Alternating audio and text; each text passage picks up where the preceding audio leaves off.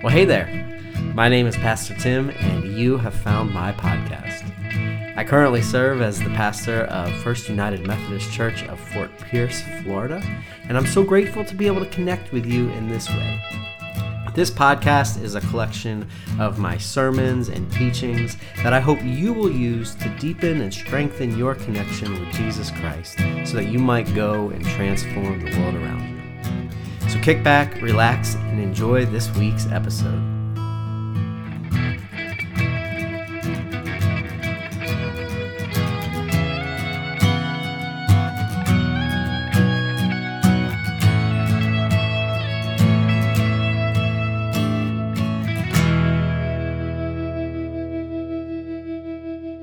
Happy New Year.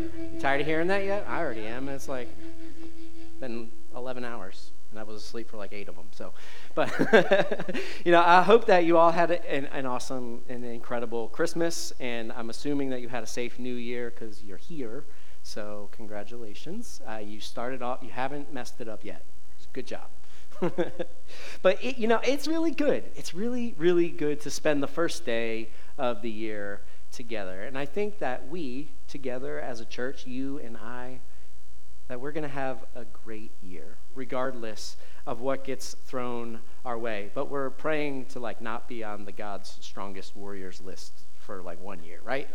Just like take it easy on us. but you know, the calendar rolling over to January 1st doesn't like physically change our reality at all, right? But it is the marking of a new season a new era, so to speak. And the, the general culture likes to mark this as a time where we try to do something different, right? We commit to new practices, we flood gyms with our newly found fervor for fitness. we eat healthy.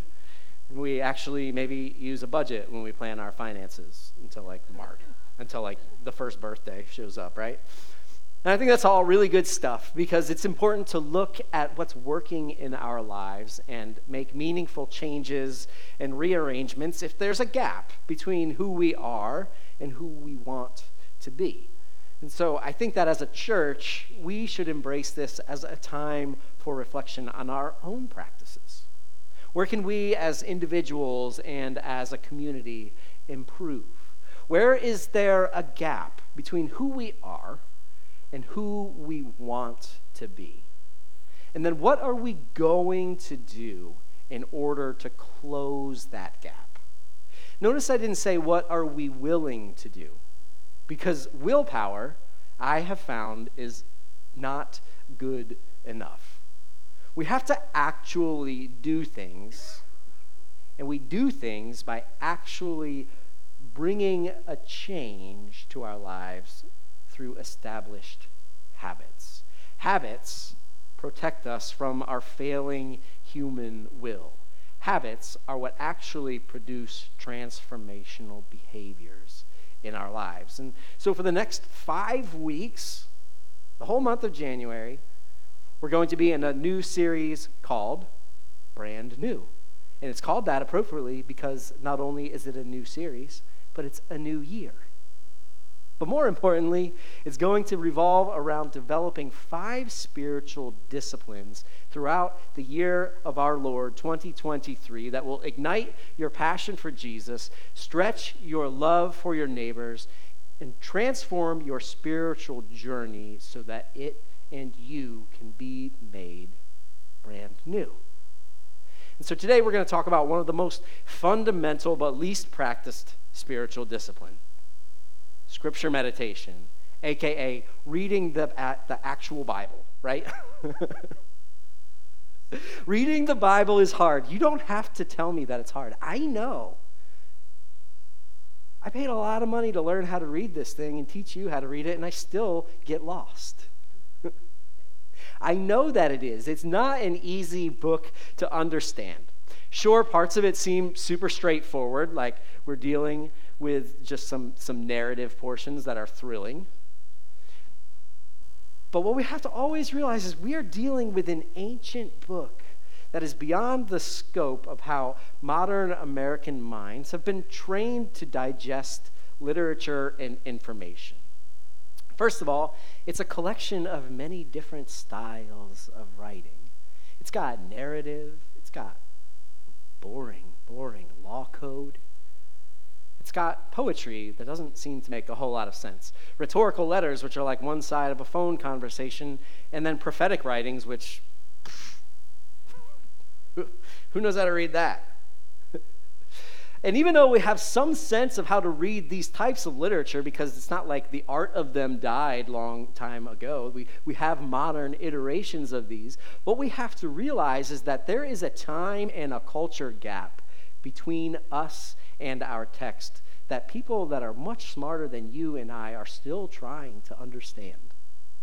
And I say all of this because we simply can't just sit down, read the Bible from cover to cover, and know everything know all of its information. The Bible is not just some history book, or it's not just some straightforward step by step user manual for how to do human life. It certainly can teach us history and it can teach us how to be humans, how to live a happy life. But to treat the Bible as something simplistic that we can read once and done is to actually miss out on what the Bible is.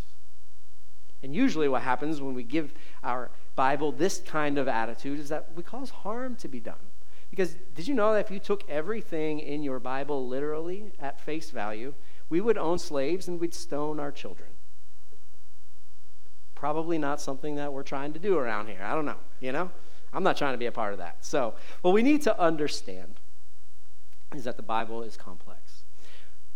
But even more important than that, the Bible is Jewish meditation literature.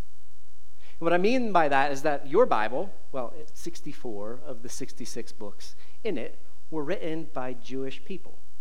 And the two that weren't, Luke and Acts, were written by a Gentile man, a non Jew, who was so deeply steeped in Jewish culture and the Hebrew Bible, your Old Testament, that even those two books qualify under the genre of Jewish literature.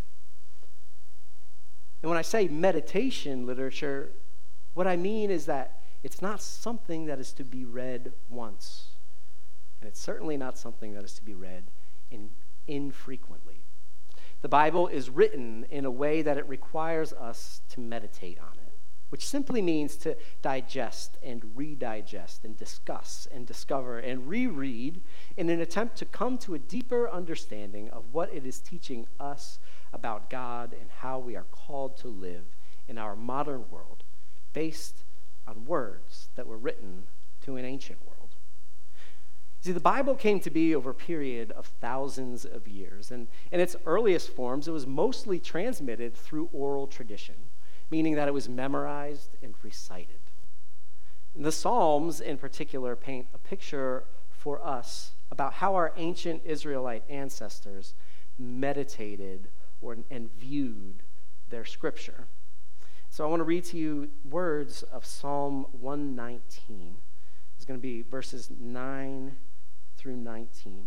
And just listen to this words and this, this attitude that is purported by the psalmist towards God's word and scripture.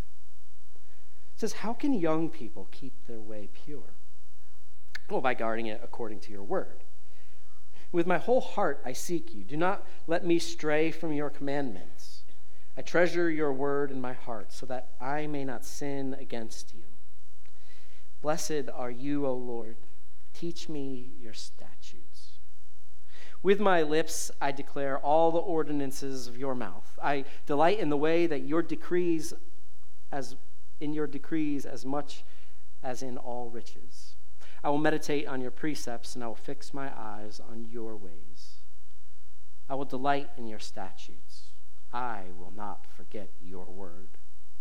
Deal bountifully with your servant, so that I may live and observe your world, word. Open my eyes, so that I may behold wondrous things out of your law.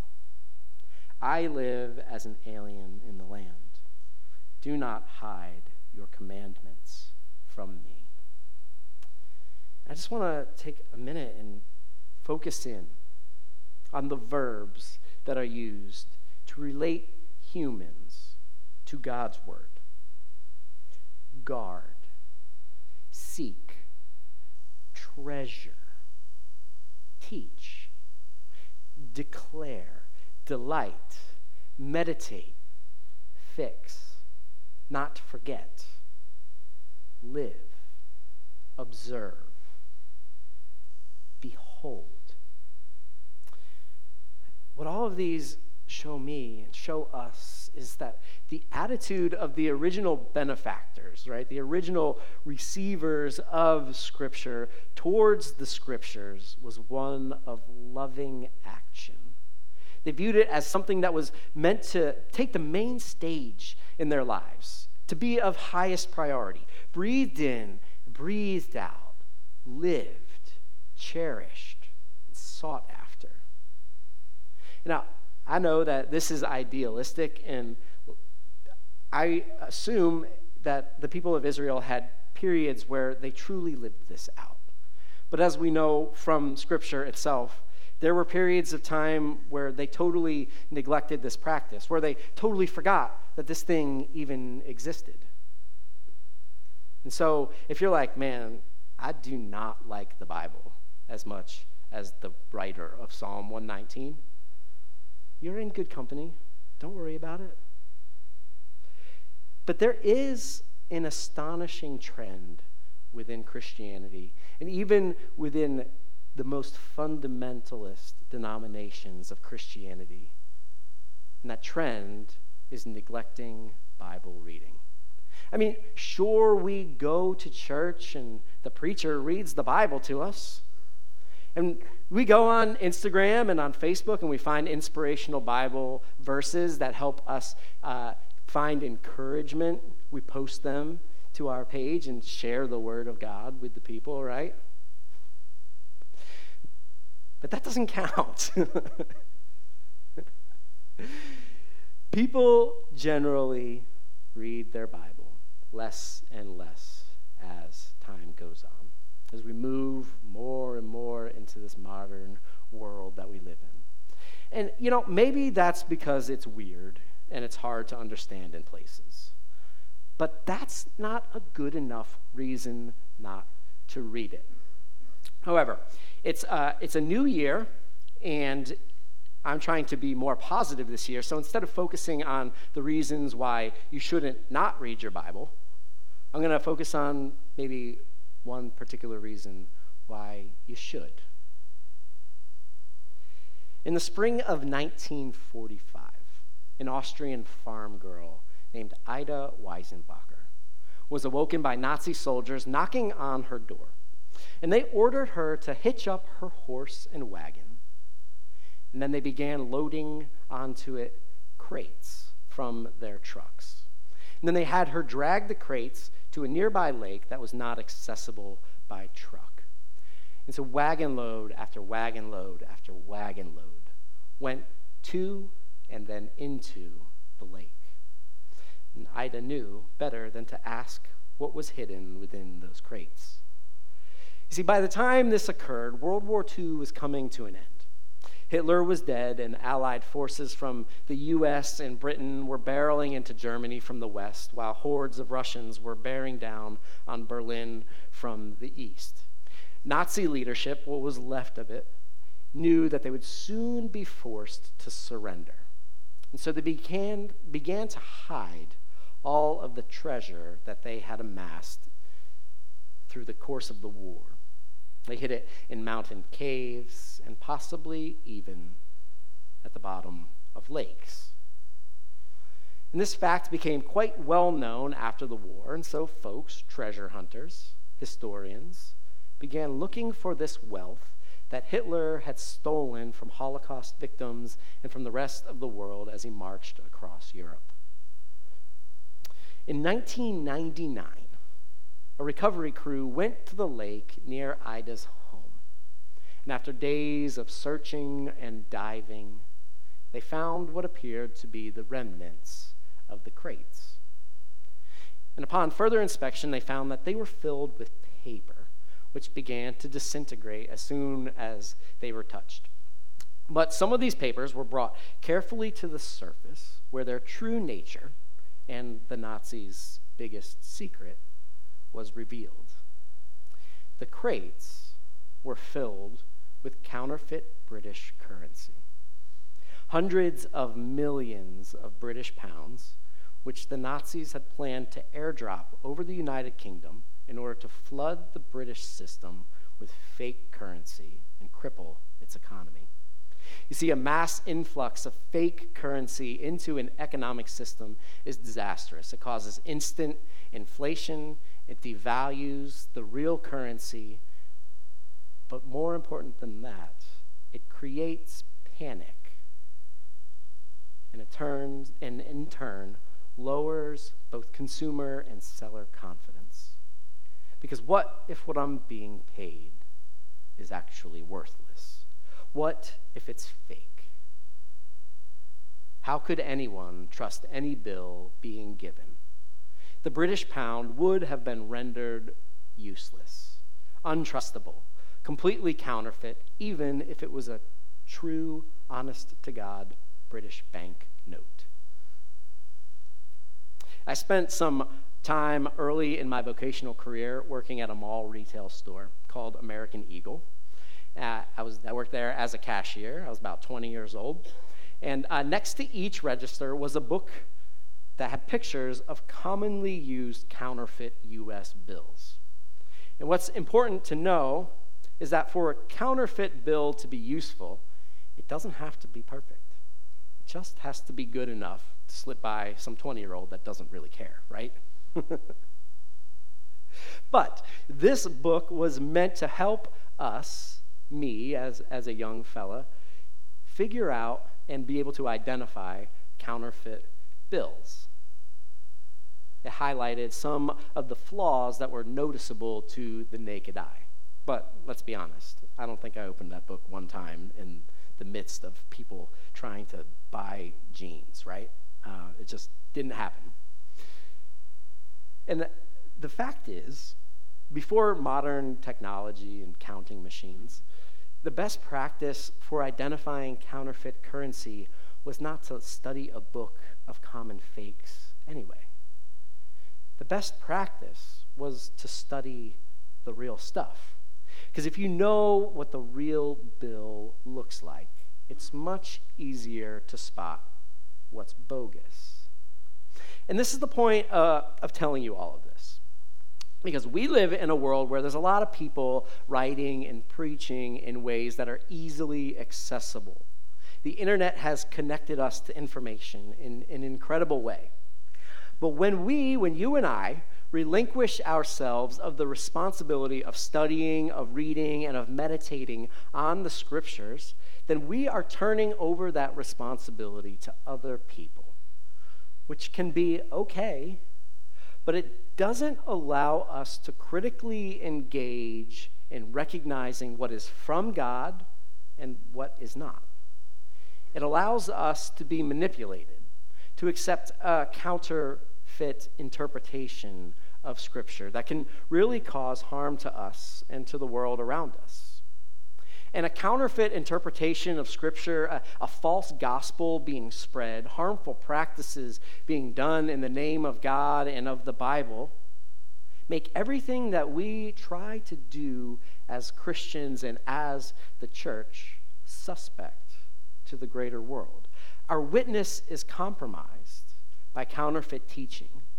And it's on us, it's our responsibility as Christians to study the real thing so that we can spot the fakes, so that we can reject them, rebuke them, and hopefully raise some consumer confidence in the gospel and message of Jesus Christ.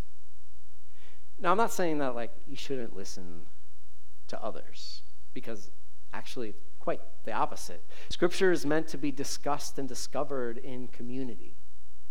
But what we need is to be aware of and comfortable with the contents of our Bibles for ourselves so that we can ask questions when the person on the internet or the person in the pulpit says something that just doesn't really seem right. You know, today in the life of the church, we celebrate the Epiphany which is the revelation of Jesus Christ to three pagan astronomers who dropped everything to come and find the Christ child. And I think that their story has a rather deep connection to this discussion. Because they were likely meditating on prophetic Israelite literature from the book of Micah, which talked of a new king coming. The same book which King Herod had his scribes verify when the wise men came to see him. These men were led to meet the Savior through their curiosity and through their knowledge of the Hebrew Scriptures. And I believe that this is very much the point of the Bible. It's a collection of writings that invite us to seek and come face to face with Jesus of Nazareth, this baby who was born in a manger and who grew to become the Savior of the world. This Jesus was and is the central hope of the entire biblical story, which was realized in the manger in Bethlehem and then finally on the cross in Golgotha. And so the invitation to read the Bible is an invitation to seek out the truth of this man, Jesus, and how giving up everything to follow him is the ultimate goal of this strange collection of Jewish meditation literature that we call the Holy Bible. It is an invitation that doesn't expire. It's an invitation that does not only ask us to come once or twice, but continually for the entirety of your life as you continue on your journey to become more and more like Jesus. And so this year, I'm inviting you to read Scripture. And not just to have the willingness to read Scripture, but for you to actually create a habit of it. So, as a church, we're going to follow a Scripture reading plan that's posted on the church website that will come to you each week in the news blast, and I'll also post it at the beginning of each week on Facebook. And it's a commitment of like 15 to 20 minutes a day reading about three chapters and often watching a short explainer video that will help you not only read, but understand your Bible and what's happening where you are each day. And I can't stress to you enough how much this is going to help you, especially when you come to a grinding halt in some of the very difficult parts of the Bible. But I also want to invite you to ask questions Ask me questions. Ask one another questions. Do whatever you've got to do to keep moving forward through it when it gets weird, which is like pretty often because it's a weird book. But even though it's weird, as believers, we believe that this weird and strange book is breathed out and inspired by God, that it is God's word, and that it contains everything necessary for salvation, that it leads us to Jesus, and that it does introduce us to God's wisdom for humans and how we are called to conduct ourselves in this world. And so, reading it and meditating on it and allowing it to guide us as we travel along this journey of discipleship is the greatest gift that we can give to ourselves in this year 2020.